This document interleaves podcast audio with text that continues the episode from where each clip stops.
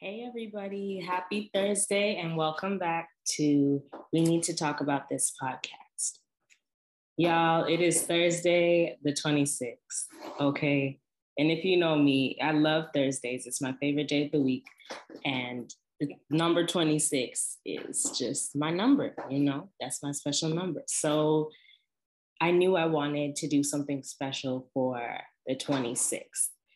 Um, this podcast has been such an incredible journey. I have enjoyed it so much. And I do want to address my apologies for missing a Thursday. I missed um, last week. I was actually on vacation and it was my intention to work ahead, but you know, unfortunately, the circumstances did not allow for that to all be done in time. And I really needed a break. So, and it wasn't uh, just a break from the podcast, but in general, um, there's just been a lot going on. So please pray for me. There's a few things that need to happen before a huge transition in my life. So I'm looking forward to that. But of course, you got to put in the work now, which does take a lot out of you. But I had an amazing break. I went to California. I got tan. Okay. I saw San Francisco. I saw Oakland. I saw Sacramento. I saw Murrieta and a little bit of LA as well. And I just saw friends and family, of course, everything safe with a mask on, and um, limited my contacts over there as well. Um, I am actually currently quarantining. I'm fully vaccinated, but I'm still quarantining that 14 days after traveling just to be extra safe. So today's episode is going to be a little different um, I'm really excited about it. I've been planning it. I'm like, how should this look? Because there's a guest we haven't really heard from. There's somebody we don't really know their perspective. You understand what I'm saying? There's somebody who still needs to be interviewed before this season can really be complete. So, of course, we will do part two of that last episode that y'all heard with the anonymous guest. it wasn't she so crazy, Anyway, we're going to do part two, but for now, on this Thursday, the 26th, let's play the intro and then we will get to our very special guest.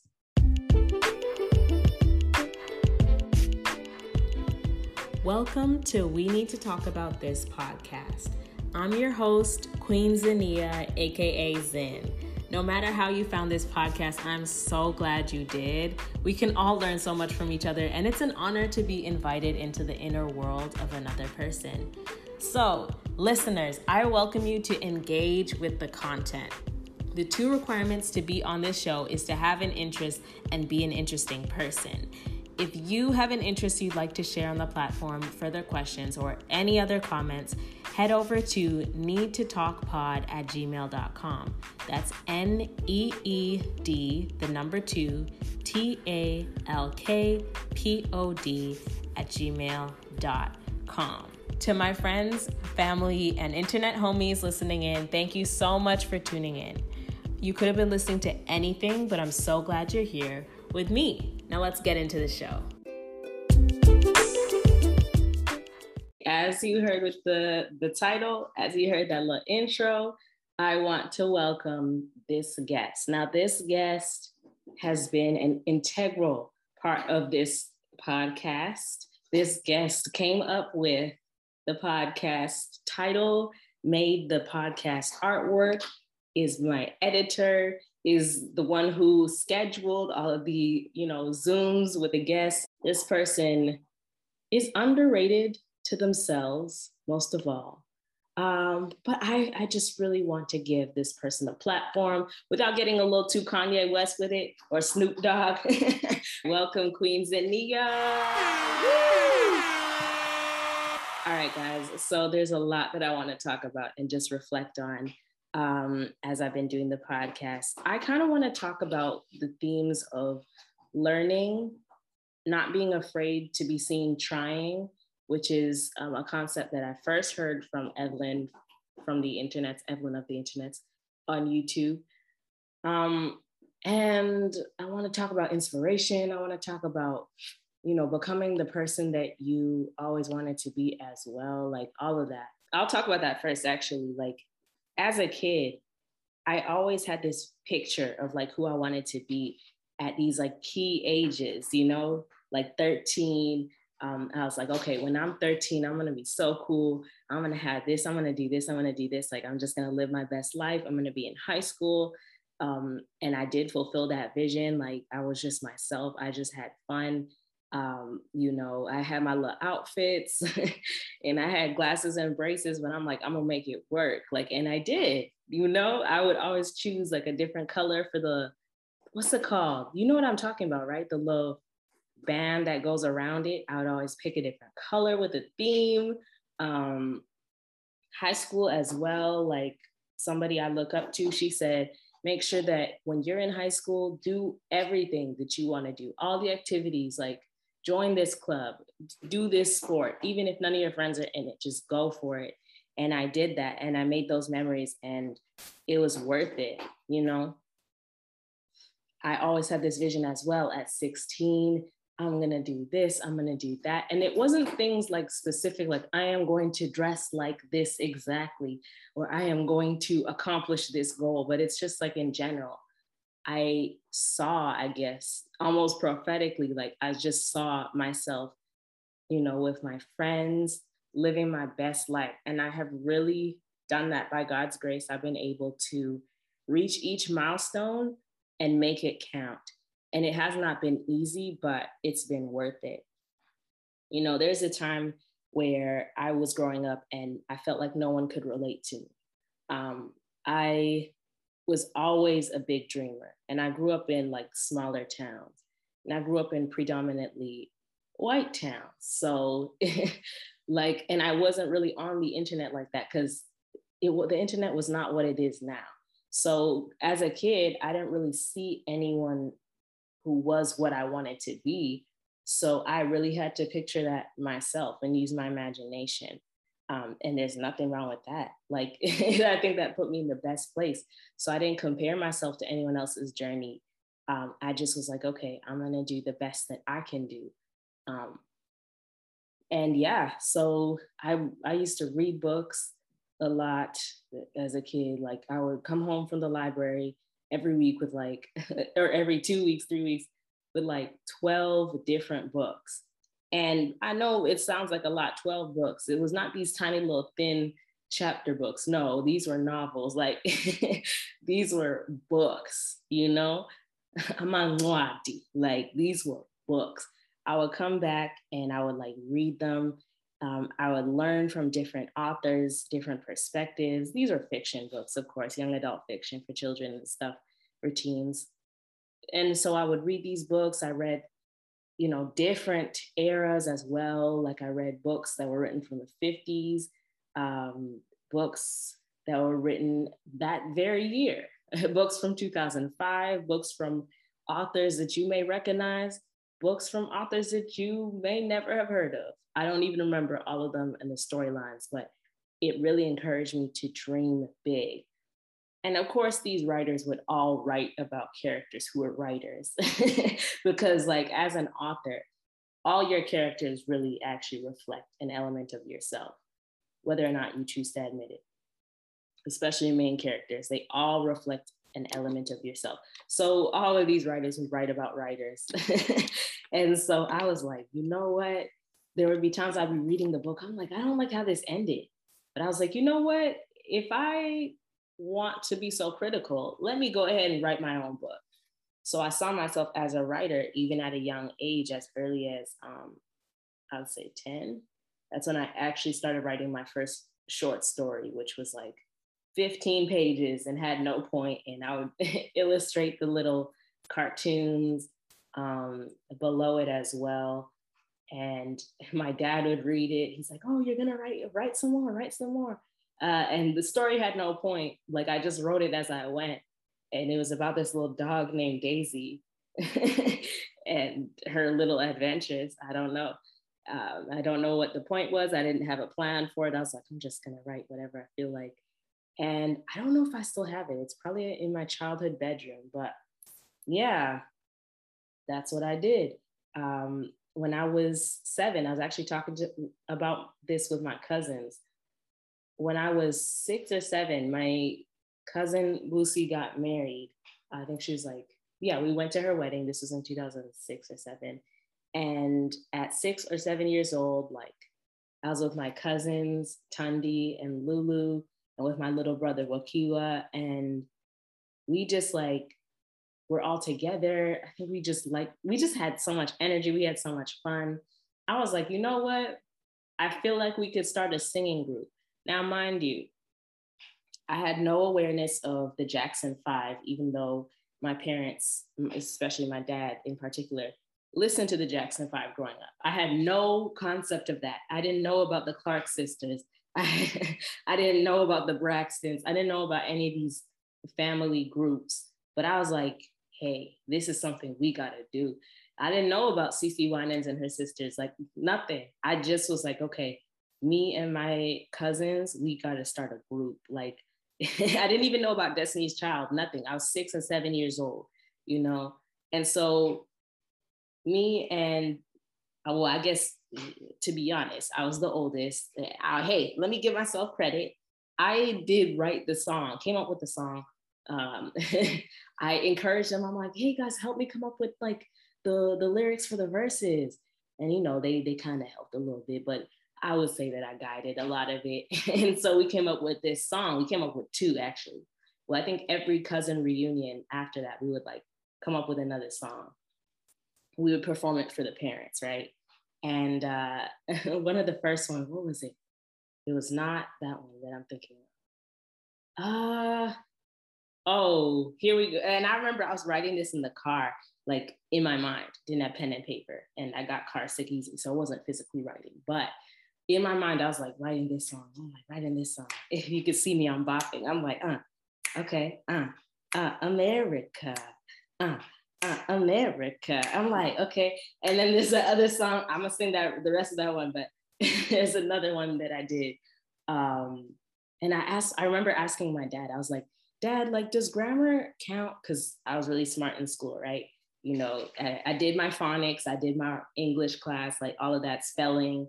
Those were my, you know, those are my classes. You understand? Like I would do well because I read a lot. So I understood how grammar went at a very young age. I grasped that concept. Um, so I asked my dad, I was like, so in music, like, does do we have to like stay with the normal grammar? Like, I don't, I didn't ask it like that, maybe, but I was like, does grammar count when you're writing music? And dad's like, no, with music, you just say how you feel. You just say what you need to say. you know, the grammar is secondary. You can play around with it. It's art, right? So I was like, okay, it don't matter, baby. It don't care. My cousins are singing. I know if y'all hear this. What your face look like or your hair because I love you just the way you are. Yes, it don't matter, baby. It don't care what your face look like or your hair because I love you just the way you are. Guys, that song still slaps. Let's not lie. Seven years old. Ha, what were my influences? I don't know. But I wrote that song and I was like, okay, guys, we're gonna learn this. Say, it don't matter, baby. It don't care. And then we learned it all together and we performed it. I remember I can see it in my mind where we were I don't think the parents took a video of it because at that time camera phones were not a thing. Um, yeah, so I think maybe it was on the camcorder, but then again, maybe not. I don't even think the parents knew what they were getting into. This like, oh, okay, you guys, yes, nice. so I don't think there's any recordings of that, but I remember it. It's all up here in my mind. Um, the second song, right? That second reunion, the year later, uh, I think maybe we were on our way to Texas. Maybe. Yeah, that might have been the same year. Yeah, we were driving from um, Minneapolis or Minnesota to Texas. Um, I believe it was maybe Gainesville or I don't know. It was a small town in Texas though, um, to visit our cousins. And uh, that's when we were driving, right? And then it was just us and the dads, the cousins and the dads. So at this time, my little cousin's uh, was not, or no, she wasn't born yet. Um, but my aunt was very pregnant with her. This was like around December 2007 or early January 2008 or so. I don't remember.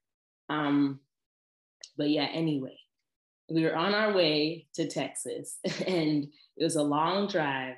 So it was me and my cousin Tundi driving with my dad, and it was the younger two driving with um, my uncle.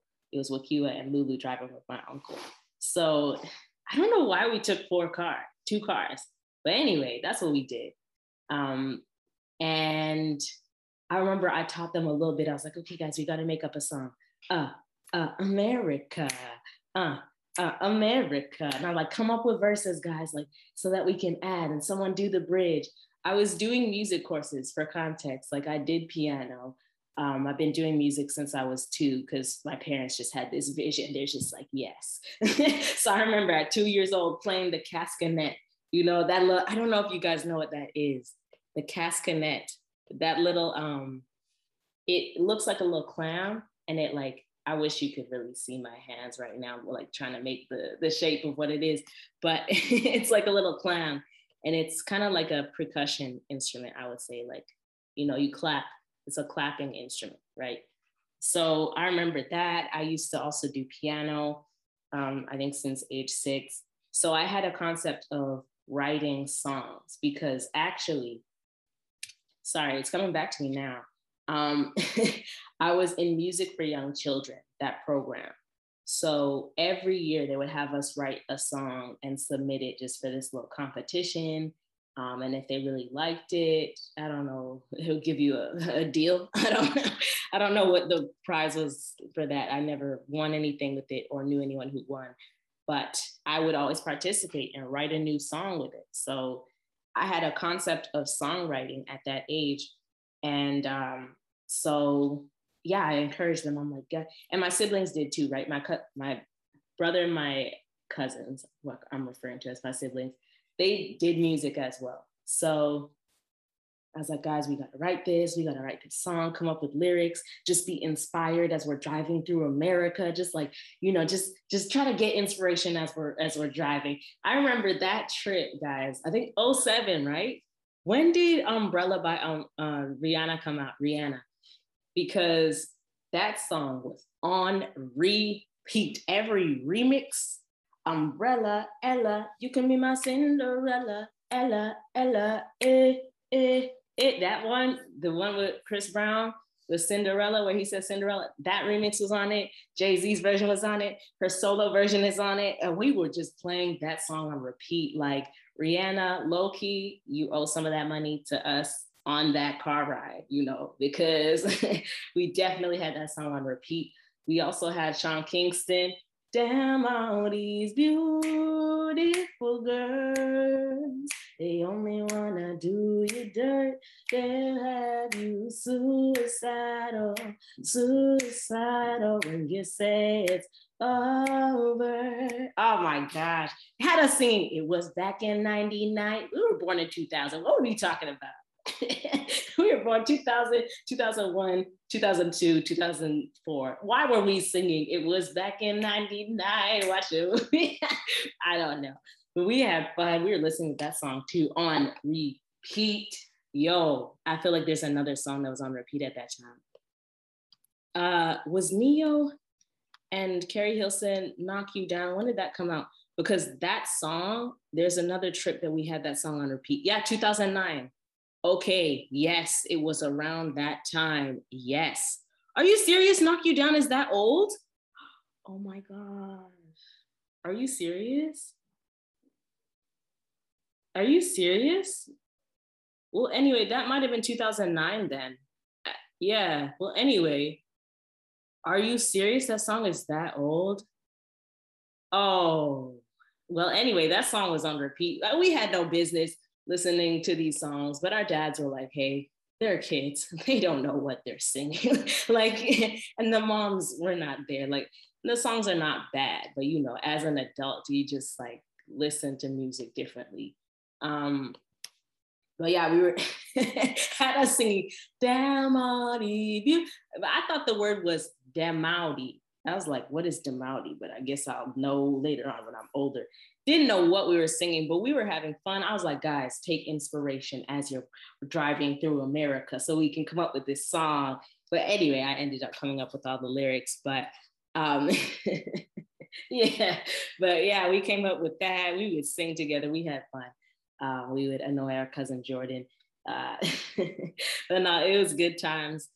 And all of that really built my character. I always saw myself as I'm going to do something. But again, growing up in a small town, um, I had friends. I had friends who loved me. I had friends who would play Let's Pretend with me. We would play different imaginary games, but still, and we would all use our imagination, right? But still, like nobody really could relate to me in what I wanted to do in life. I knew I I knew I was gonna be famous. Like I still know that. Like I know it sounds childish, but I always knew, like I know I'm gonna be famous. I know I'm being prepared for something bigger because of even how people would react to me and the responsibility I had and the influence I had, even at a young age. Like, I didn't do anything to be influential. Like, people would just follow me. And I guess that's part of being a firstborn, but people would just listen to me. People would just pay attention, would take me seriously. And I appreciate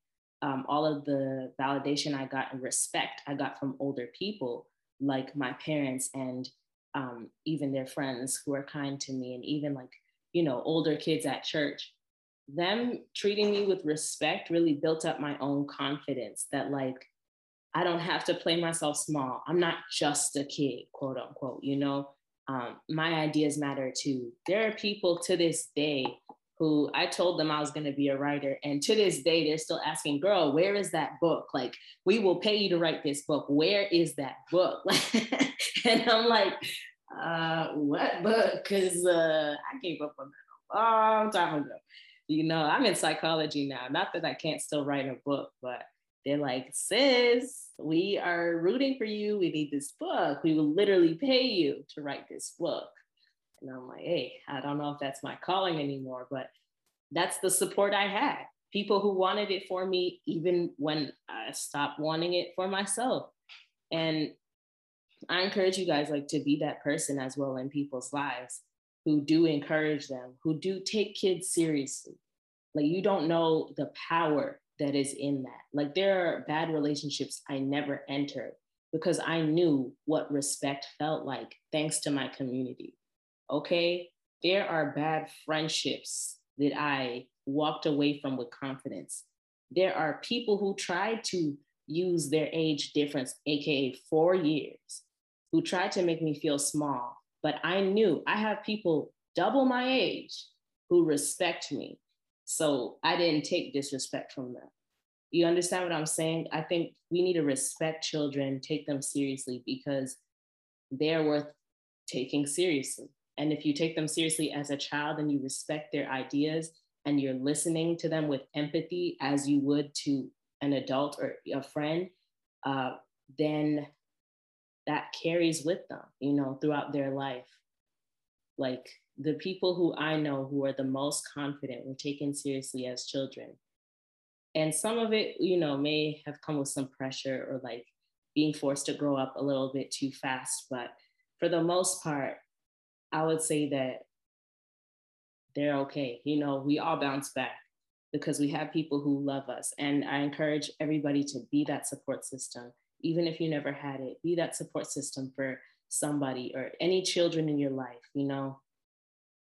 Look out for them, all of that. Support them, encourage their dreams.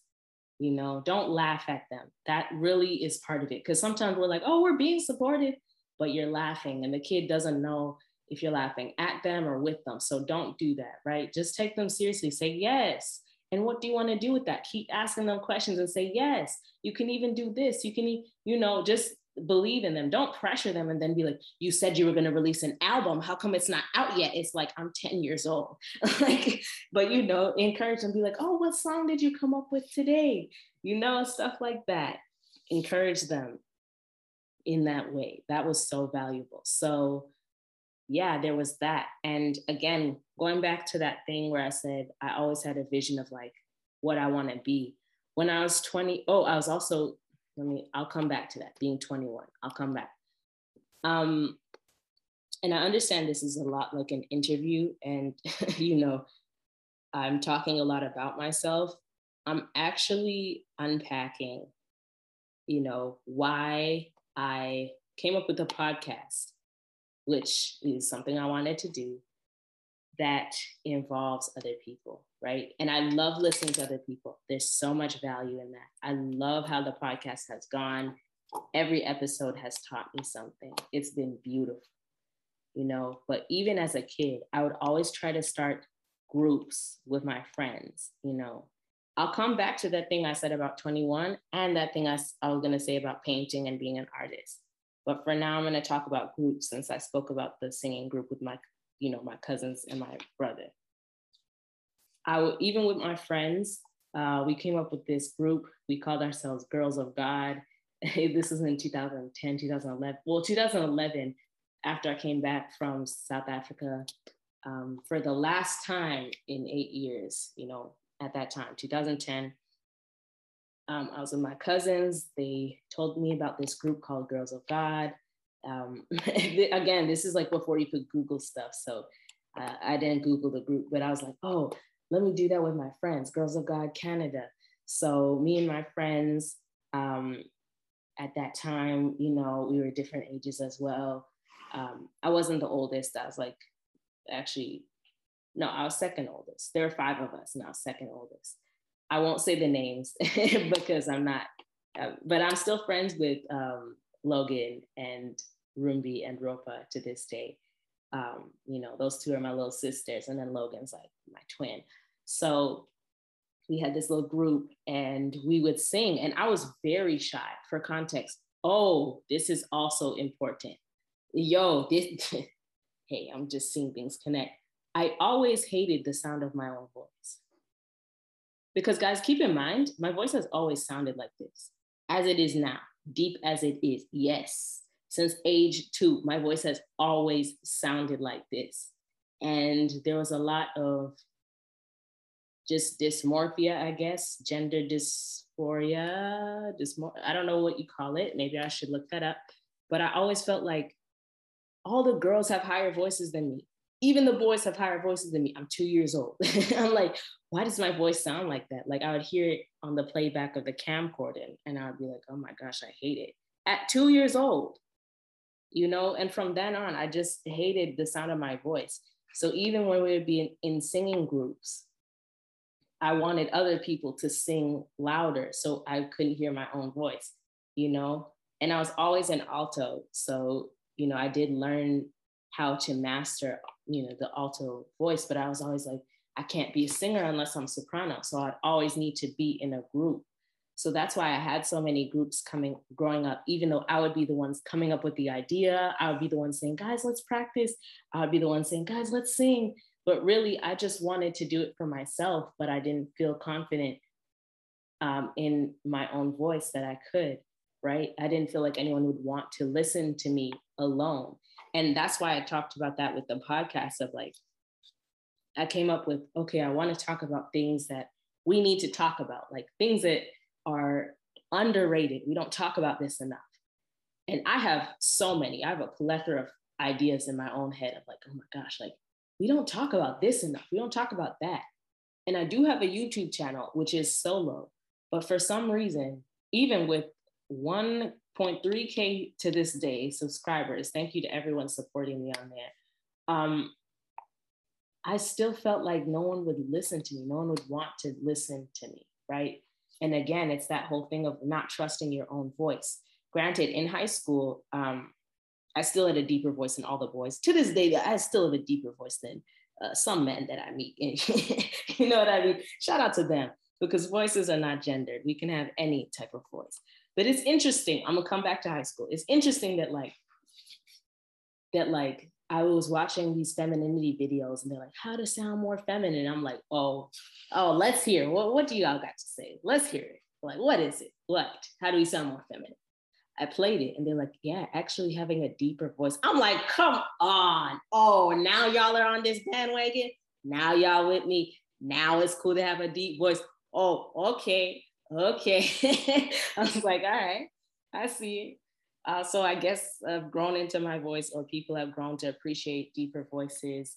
We now see or hear singers with deeper registers as well. We hear Beyonce tapping into her lower register.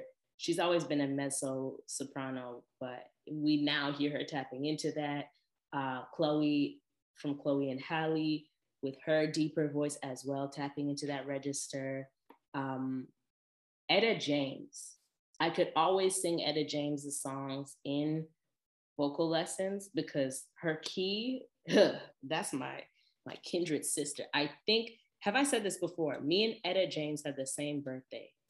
I'm pretty sure. But anyway, January 25. Okay, I'm January 26. Yeah, Etta James is my sister, okay, or my mom. I don't know. Like that's, she has a deep voice as well.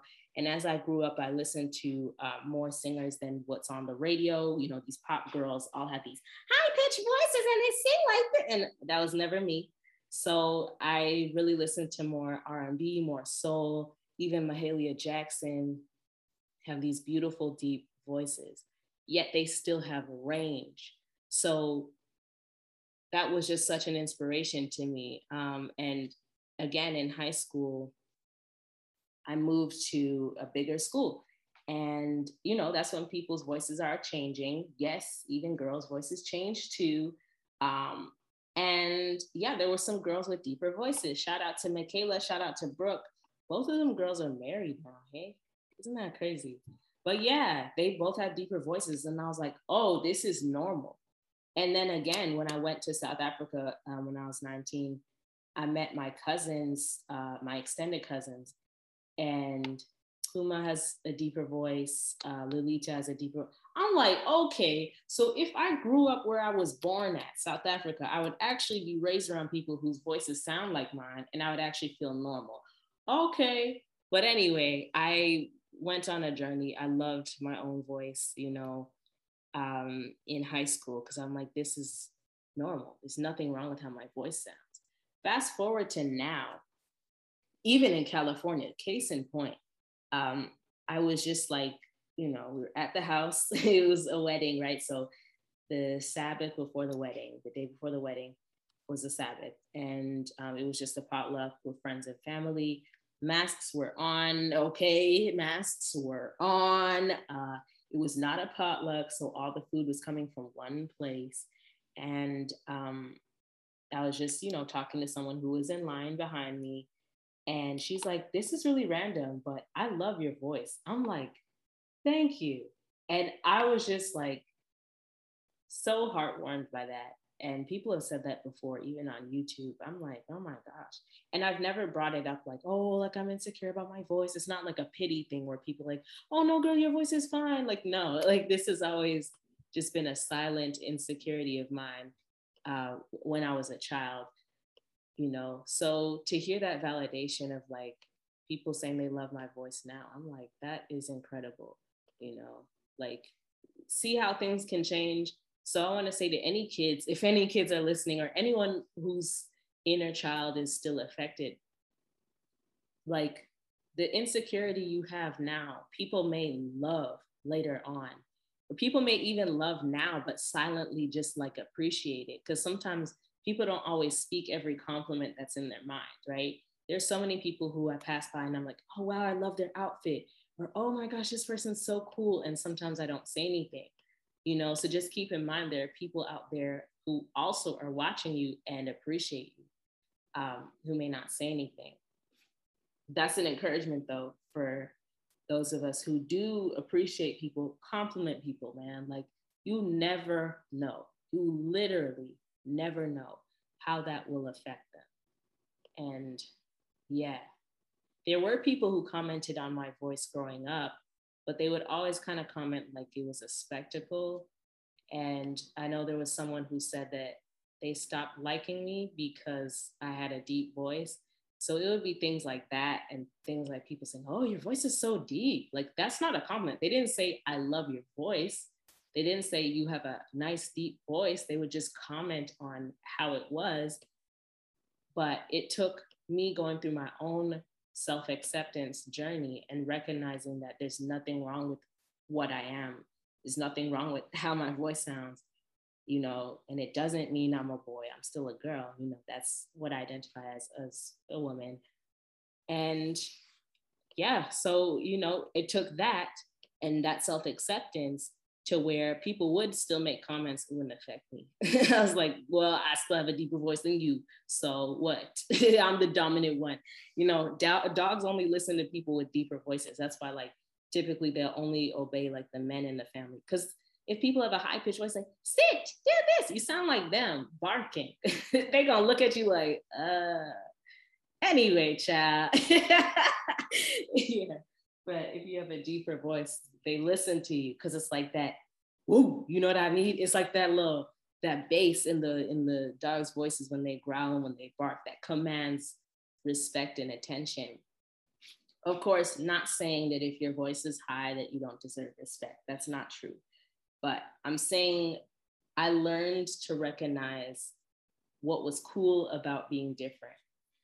And um, yeah, so things come full circle. But anyway, unpacking why I was afraid to do things alone. I felt like no one would take me seriously, no one would want to listen. And that has been disproved. Um, as I was in California again, one of my cousins, uh, Magus, who also has a, a podcast, definitely go check it out. I will be promoting on all my social media. Um, it's called Magus Monday Talks. That's M A G U S, and then Monday, M O N D A Y, Talks, T A L K S. Again, his brainchild. It's named after him. It's his podcast, but he's on it with a group of people. And he's like me. He he and I are literally twins. I know he calls everybody twin, but I'm like, that's my twin for real. Like, to be honest, coming up in our life, like our our destinies are connected, our purpose are connected. We're gonna work together a lot. Um, he's also like an introvert. You know, he's also um, a great, brilliant person. You know, he is incredible, a jack of all trades, renaissance man. He is very talented, very smart. He picks up things quickly, you know. Um, and he's very interesting to listen to. He's hilarious. On this California trip, he's like, randomly we are at the at the table with the cousins, uh, with the extended cousins and stuff. And he was just like, so I say extended cousins because they're not my first cousins, right? Like they're third cousins, second cousins. The great great grandparents were related, but our families are still technically cousins. You know what I mean? So, so yeah. Uh, he was like, "Have you ever wondered why or how they create more seedless oranges if they don't have seeds?" You know, so we're like, "Oh my gosh, yeah. How do they make more seedless oranges? Because how are they planted?" And he's just like, he was quiet and let us just ponder that. And he's like, because they harvest them the, before the seeds get big. So that's how they make them. So there's still oranges with seeds, but they just harvest. But it was just the way that he thinks. I'm like, I know you got more treasure in there. You know, you got more treasure in that in that thought box of yours. You know. But anyway, just like unpacking. Um, I told him I did a podcast. He's like, "Oh my gosh, me too." what's the name of your podcast? And even the girl who said she loves my voice, um, my friend was like, yeah, she has a podcast. I'm like, okay. And then she's like, oh, really? What's the name of your podcast? Um, so people were like asking about the podcast and I explained it and they're like, oh, and my cousin Megan said this too. Okay, so it's not just you on there, you do interviews. I'm like, yeah, I guess. And I've been questioning like, there's nothing wrong with interviews. I love the podcast. There are friends that I have who have said that like they have started listening to people more, you know, listening to people talk about their interests, talk about things that they love and appreciate, listening to people just go off about their passions, even if you don't care about the passion, but just listening to someone talk about something they care about, there's just something about that, you know? So there are people who have appreciated the platform and the podcast. And thank you to all of you. And there are people who have started doing that in their lives more intentionally. So that's awesome. Um, but yeah, it was always just like, why did I feel like I couldn't do this alone? And again, I've loved working with people. I would not have it any other way. But I know that it also stemmed from a place of feeling like no one would listen to just me. And yo, that's not true. that's not true. literally a lie from the enemy. That's not true. I'm not saying I'm going to make the podcast just me. I may have guests um, in the future. I definitely plan to, but I also plan to integrate more of just me sharing different things that I think we should talk about, you know. But again, this is a seasonal podcast. So after this episode, there's going to be one more, that part two. I'm going to post that part two, and that's the finale of this season. So in the future, moving forward, I really see myself doing some more solo um, work on this podcast. And y'all can let me know what you think. Um, give me your feedback, and I'll check the analytics as well. But yeah, it, it's just like, I think this has really taught me that people do care to listen. You know, in the same way that I care to listen to other people, there are people who care to listen to me. Going back to what I was saying about being a kid and being an artist, I also always loved drawing, painting. Um, I went to a Montessori, that's my earliest memory of painting, where we just like for Easter, we would paint these little boiled eggs and we would just paint even in class. I remember I was like, oh, let me mix every color and see what color we come up with. And it came up with brown. And I was like, what? I thought it would come up with rainbow. Like I, I remember being so disappointed, but it was a beautiful shade of brown too. I was like, what? I thought it was gonna be rainbow. like yeah, we we would learn about the primary colors and everything. So we learned early on about I learned early on about coloring and painting, and I enjoyed it. Excuse me, I could do it for hours, right? Even at that age. Um, so I always envisioned myself as an artist as well. But I grew up in an agricultural city.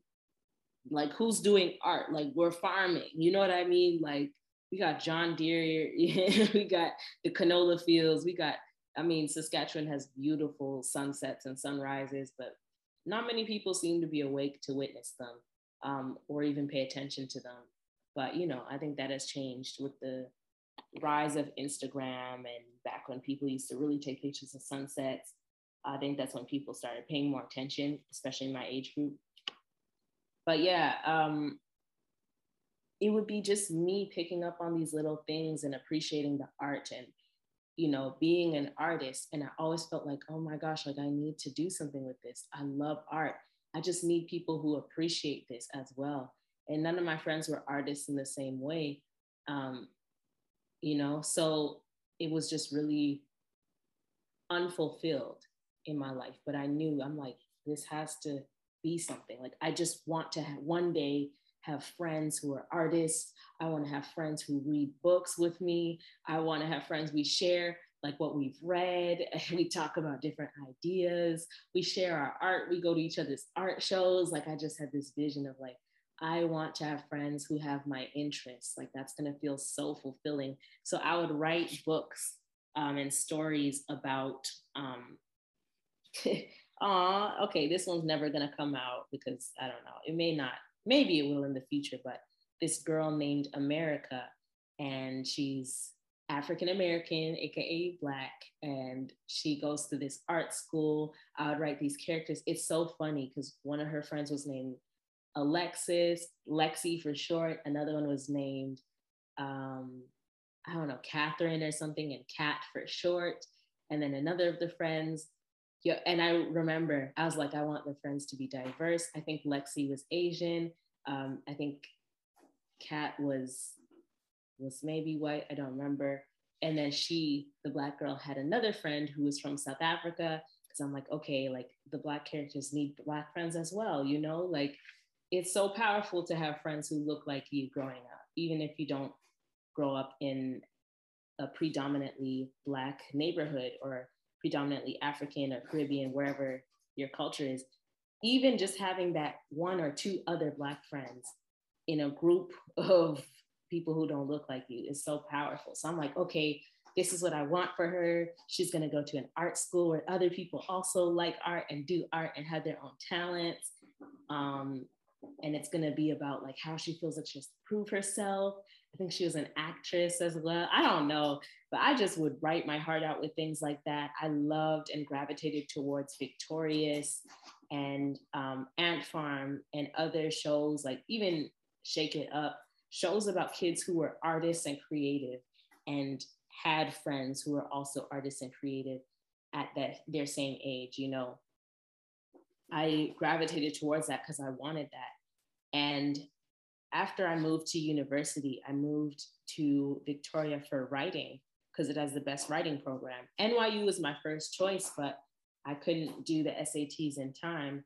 Um, and it's a long story, but you know, Victoria was the one that opened because it has the best writing program in Canada. So I experienced being around other artists and I actually, some would say manifested, but I would say prophesied and saw it come to pass. I had that same group of friends in second year. Okay, we lived in the same dorm, we were on the same floor, and the floor was split in half. Like each floor was split in half by the bathrooms. And on my half, the half that I was on, there was a girl who was from China who grew up in, in Canada. So she's Canadian, but born in China, named Lex. Shout out to Lex. There was a girl who was born in Britain, but again, she's raised in Canada, you know, for most of her life. Um, named Cat. the names were Alexis and Catherine. But the same friends that I had written about in that book that never came out, I met. There was another girl named, um, what's her name? Larissa, okay, on our floor. And she was First Nation, she's Indigenous, and she was older than us, but like still, we all read books. We all loved books. We would like share and like have little tea times at night after classes, just drinking tea and talking about books, catching up. We would watch movies together on weekends. We watched like Super Bowl halftime show performances because Lex was a Gaga stan and I was in the beehive and I was like, yes, we got to just combine. We just got to show each other like this is my icon and she would explain the little things of like, see, it was significant that Gaga did that because of this, this, this. And I would share, okay, this is why B did this, and this was the impact of the song at this time. So we would just share stuff like that. And I had friends who had the same interests as me, reading, traveling, like journaling, writing, all of that. I was like, sports, even that, like creative things that you could hear me get excited because I'm like, yo, my inner child who felt like no one gets me, who felt like I have no friends with my interests, who felt like I'm so alone, I felt so validated and fulfilled. And things really came full circle. And so I also want to say to any anyone out there, no matter what your age, if you feel like no one understands you, you feel like giving up on life, please hold on. Please hold on at least give it one more year because you might find people who are exactly like you and you'll feel less alone. You will find the people who you envisioned and always wanted to be friends with. You will find those people. Those people will find you. Okay, God's got you. You're gonna be fine. Like you're not alone. So, yeah, like that was just something incredible. And again, with friends who do art shows, like back before COVID, right before COVID, I was able to go to my friend Sammy's art show where she was showing some of her art. Of course, it was like a whole bunch of other people too. And I actually have that vlog up on my channel, Queen Zania, and the video I think is called something about art shows. And I released it um, December of 2020. Excuse me. But yeah, I went to that art show and just like having other friends who paint who create art, who do digital art, who do sculptures, different things that you don't even do. That's so powerful. That's crazy. You know, I had friends in high school who did photography. That was also incredible. I had friends in high school who did, like, who decorated cakes. And the girl now has a bakery. Shout out to Chantel. I don't remember the name of her her business, but um, shout out to Chantel. And yeah, I had friends with cool interests who really explored that, even in high school, even when they were the only ones. And I just saw them really be fulfilled by that and be appreciated for it. And I'm like, you know what? I'm next. Like, what talent is it going to be that I pursue and I pour into that I will also be appreciated for? You know, something that made me feel quirky when I was younger. Felt like I was too different. But then it ends up being something that I'm appreciated for. Like I'm seeing with my friend who used to just decorate cakes for fun. Now she has a whole business. My friend who used to take pictures and we were on Instagram, she'd always say, Who wants to do a photo shoot next? And I'd be like, Pick me. And then we had a little photo shoot in the field, and she would do photo shoots with other friends as well. Now she is also doing photography. And even my friend Kat, like she travels and takes pictures, like before COVID, especially. So I'm seeing all my friends do their passions and have fun with it, you know? Um, so yeah, that, that's something that also inspired me. And at 21, this is the thing I said I was coming back to. I always also wanted, I wanted to be like this 21 year old who had her own apartment, who had things together, like who just carried herself a certain way. And I've seen myself grow into that person because you have to really set yourself up to become that. If you want to become, if you want to be the type of person who wakes up at 6 a.m., then wake up at 6 a.m.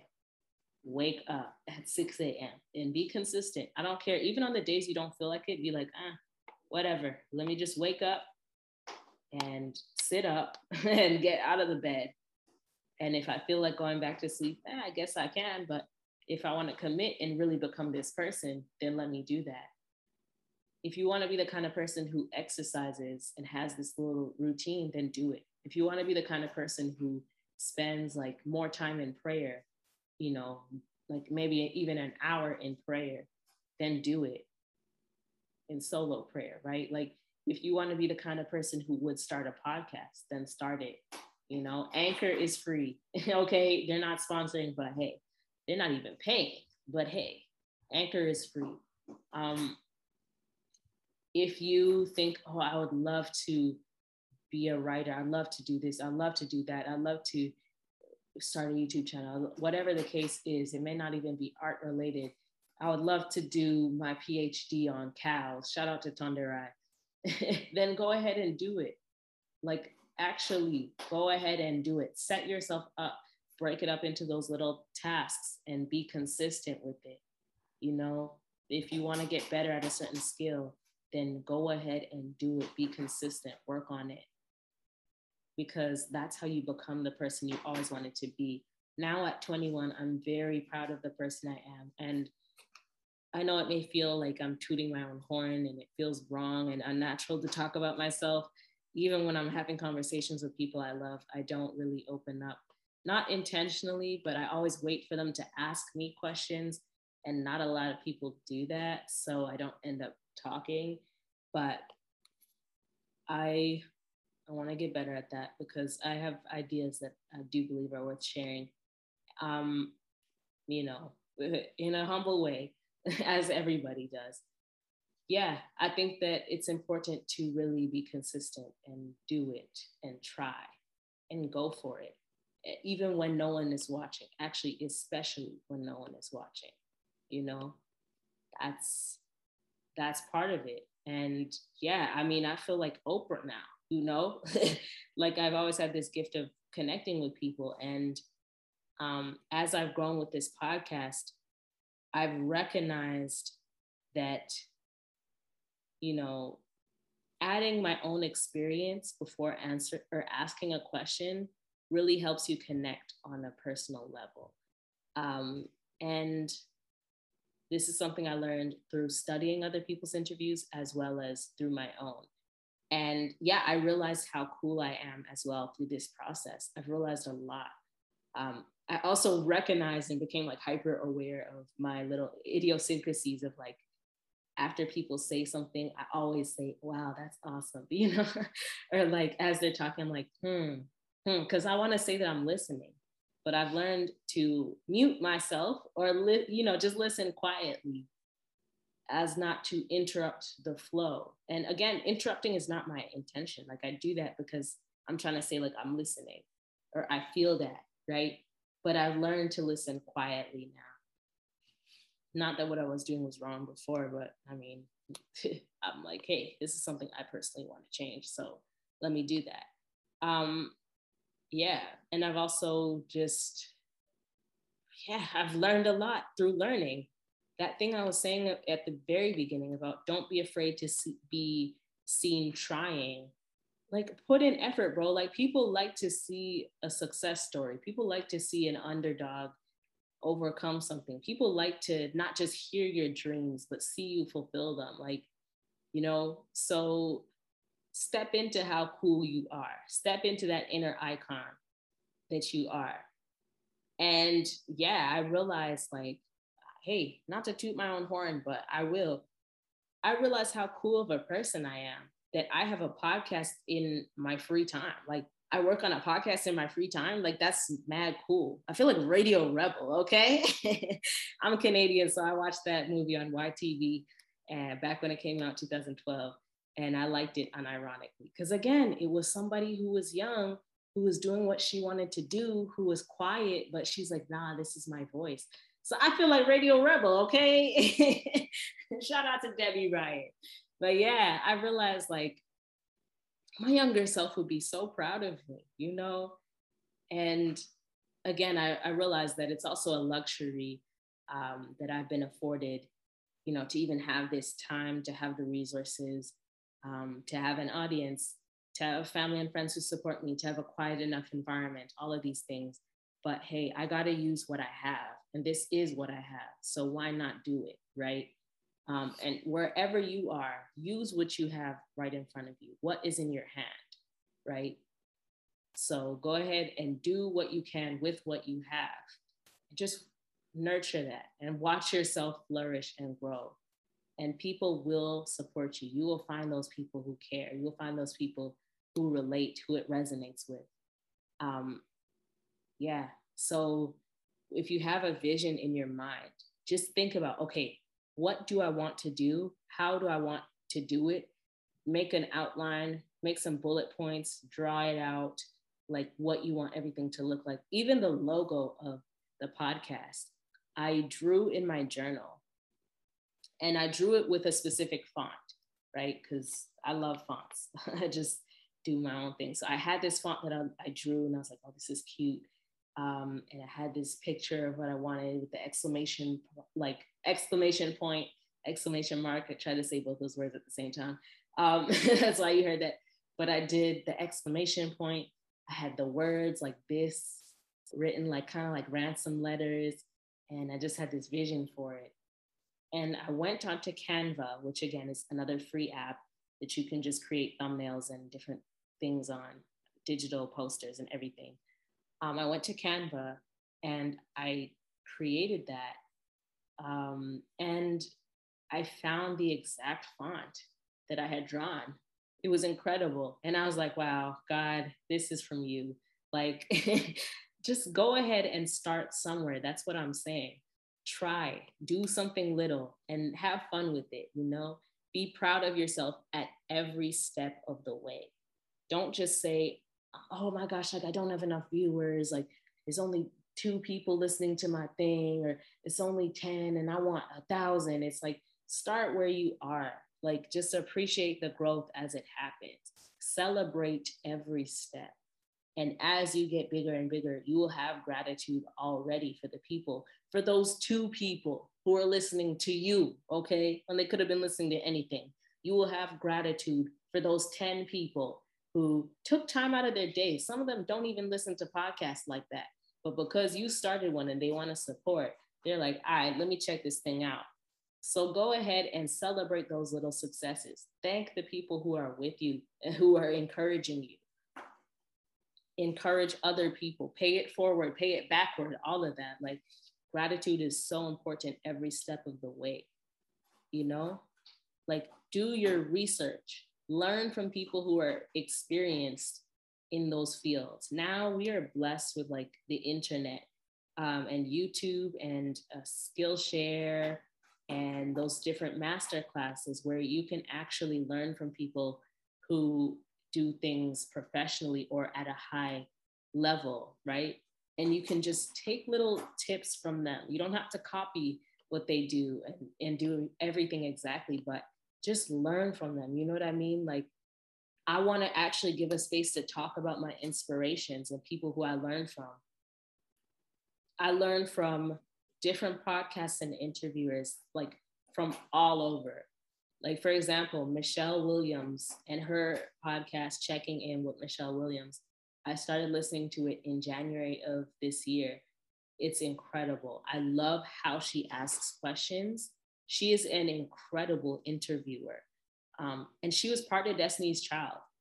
So think the same group as Beyonce and Kelly Rowland and how big they were. They were interviewed by thousands. I mean, I don't they're interviewed by hundreds of people. You know, they did they did how many interviews in their lifetime, you know, together and even apart. You know, yet a lot of celebrities in general, like that I watch on these, you know, tonight shows late shows and all of that, they don't really know how to ask questions. Like they only know how to talk about themselves. I don't know if it's an American thing or if it's just like when you're famous and you're used to everybody caring about what you do and you never really have to reciprocate.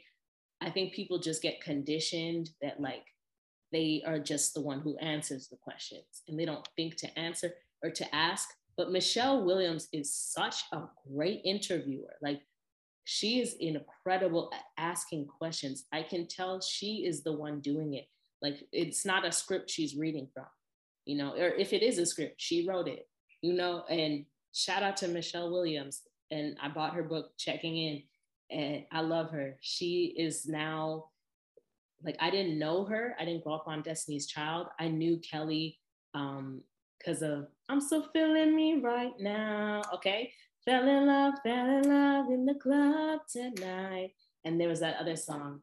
Um, no matter what I do, all I think about is you. So I know I know Kelly's solo career um, and some other songs too.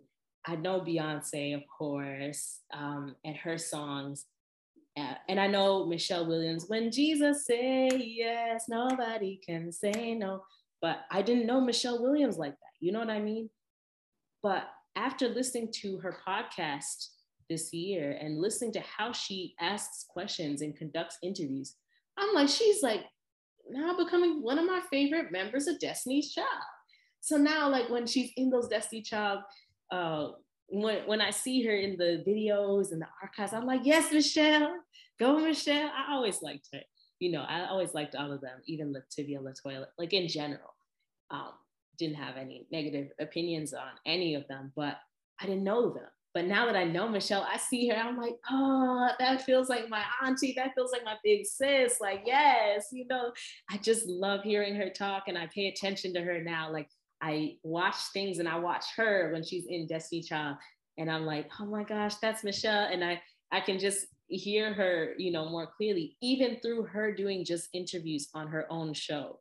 You know, eh, I guess that's my inspiration. That's why I ended up doing it like I did.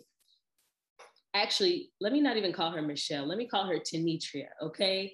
Tenitra. I love how she conducts those interviews. She's incredible. Zane Lowe is also such a great interviewer. He's the one who does um, the Beats interviews uh, for Apple. He is incredible. Watch that man interview anyone. That man has a gift. I, like you watch him, it's incredible. He can talk to anyone. And how he does it is again, he integrates his own knowledge of the person because you can tell he's done his research and asks deeper questions to the artist based on his own experience and research with their art. Um, another person who does that is what's that man's name? The one who does do do do do do do do. the one who like uh oh my gosh, who is that guy? He's Canadian. He has those.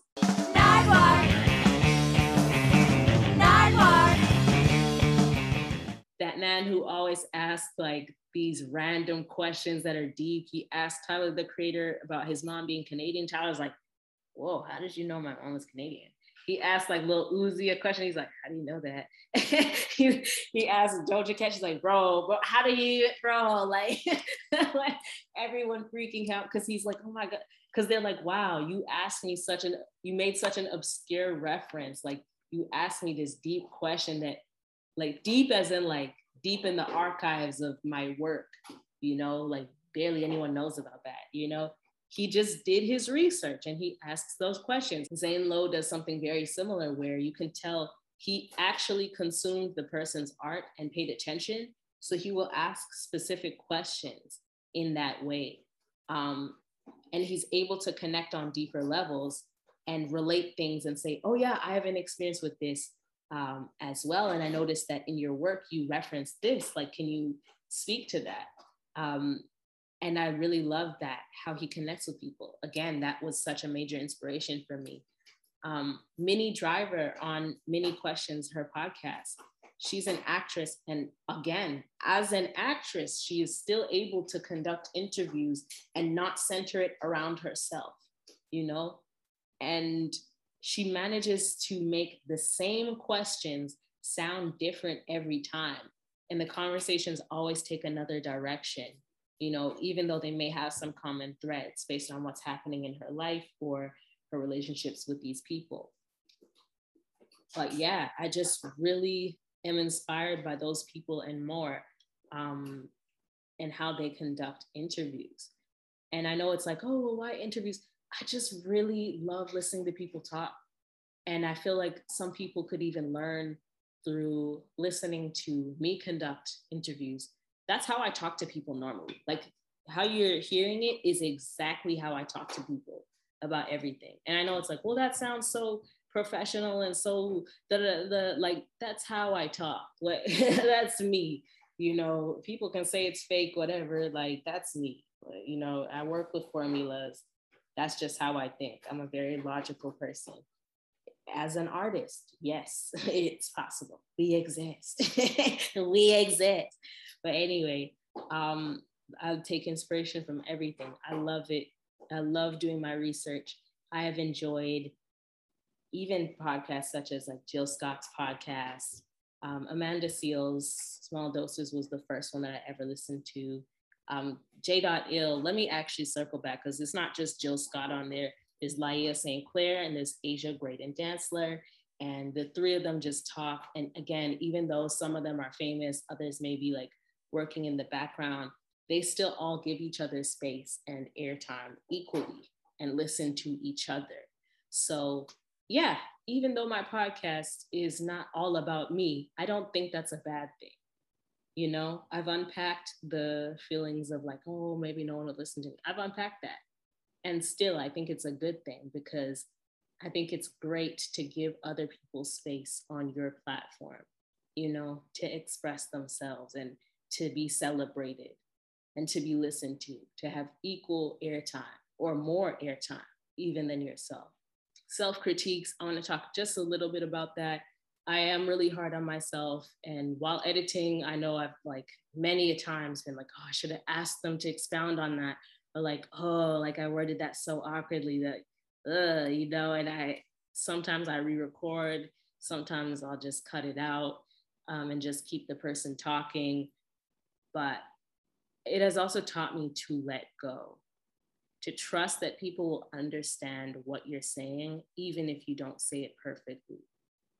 That's been a lesson in letting go of control for sure. Um, in perfectionism as well. Like I don't really listen to my own work just because I edit it. And so I've listened to it a lot. And, you know, I have, eh, listen, the editing takes time. So I have done that. I've listened to the episodes, all of them. So some of them I'll like listen to and I'm like, oh, oh, that's the part I kept in. Okay. And you know what I mean? So I listen to it with newish ears, but I've heard it. But another reason is sometimes like I feel awkward like listening to the beginning because I'm like, ah, you can hear that this was done on three different audios and the quality's so different. And oh, the intro back then, like I know what I was going for, but that's not cool anymore. And now I don't really relate to the part of me that was like, oh, yeah, this is a good idea. so hey, maybe one day I'll listen to this and I'll be like, oh, why did I do it like that? But at the same time, I appreciate all parts of the process. Um, I appreciate even my rebranding on all platforms from Queen Z, Z E Y, to Queen Zania. I picked to spell Z like that because on my YouTube, that's how it is. Because, like, when you search up Z E E, like, there's so many people that come up, but Z E Y, that's different. So I knew I would stand out. Um, but then I was like, I'm, I'm, not really vibing and connecting with that anymore. Um, Queen Zania just felt like more me, you know, like, and even if you search up Queen Zania, like you'll only see, I mean, actually, okay, you see flowers, but that's perfect because that means there's no one out there creating art under that name except me so I can really brand myself like that. And that has come through working on the podcast. You know, that has come through working on the podcast and um, just trusting the process and growing with myself and being patient within that. Um, there's another thing that I really appreciated about my work. There'd be times I'd be editing and I'd listen to this and I'm like, how did I pick up that from listening? like you know the person would be talking talking talking then i'd ask a question based on what they said and i'd have to sometimes replay it like did the person say that or did i accidentally delete where they said that? Like how did i ask that question about that little thing that they said? You know? And maybe it is true that i accidentally deleted the part where they said that and i i just asked it you know but i think that I have a gift of listening and being present and asking specific questions. So even the times I would be hard on myself, like, oh, I should have asked them to expound. But it's like, but there's so many things I did ask them about that I am looking back like, oh, wow, okay, hats off to you that you even picked up on that. The episodes have gotten longer and longer each week. That was completely organic. I was just like, you know what? Let me not limit how long people want to talk. And the podcast that I love the most, people talk freely and they talk and they get what they need to say out. And, you know, it is still less than two hours. I'm not out here listening to two hour long podcasts. Come on now. but I like the ones where people take their time to expound, to organically come full circle. The ones where it's like 15 minutes, two minutes, like three minutes, I'm like, I, like it's okay, but it still feels rushed in a way I like the the interviews that are a little bit longer or the podcasts that are a little bit longer. So I was like, okay, let me not put a time limit on this. Let me just let this happen. So I did split that other interview in half because it was more than two hours and I didn't want to cut anything out, you know, and that all happened organically. Um, there's some that have been shorter than the other episodes before it and that's okay too. You know something that i really appreciated that i heard in high school and i just took it with me took it with me was like um, when one of my classmates was like oh how long does this paper have to be? And the teacher's like don't worry about like word limits and trying to fit that like don't worry about that because there's no formula to it as long as it takes for you to get this idea out and flesh it out and make your point that's how long it should be. That's how long the paper should be. You need to get this idea out and talk about it like you know some, break it down. If you can make your point, that's how long it should be. All right. And of course, you know, at least the minimum words, but it's like, don't just try to reach the minimum and be done. Do what you need to do, say what you need to say.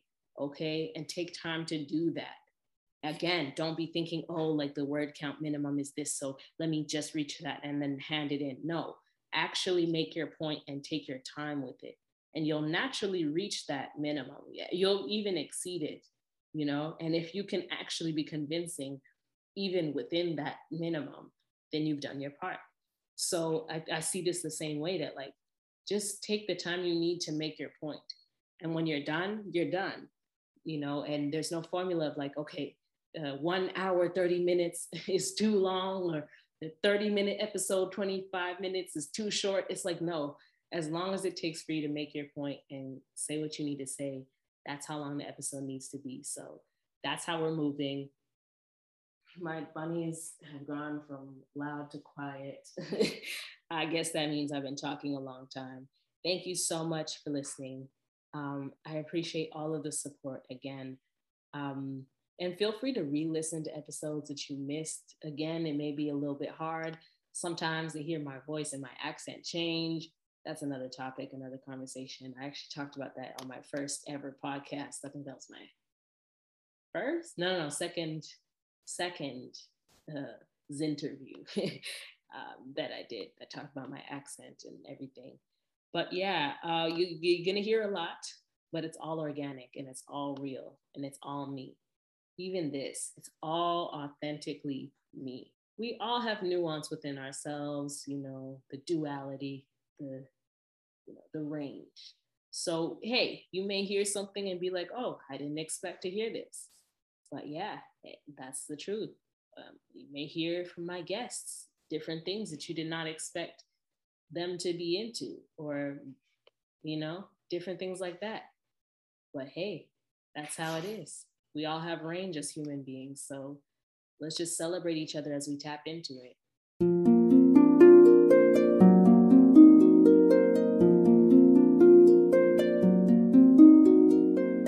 All right y'all. This is it.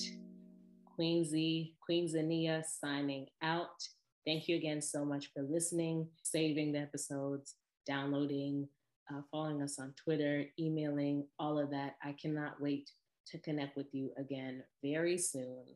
So, this is the finale for season one. I will talk to you later. I want to thank me. I want to thank me for believing in me. I want to thank me for doing all this hard work. I want to thank me for having no days off. I want to thank me for, for never quitting. I want to thank me for always being a giver and trying to give more than I receive. I want to thank me for trying to do more right than wrong. I want to thank me for just being me at all times. Snoop Dogg, you a bad motherfucker.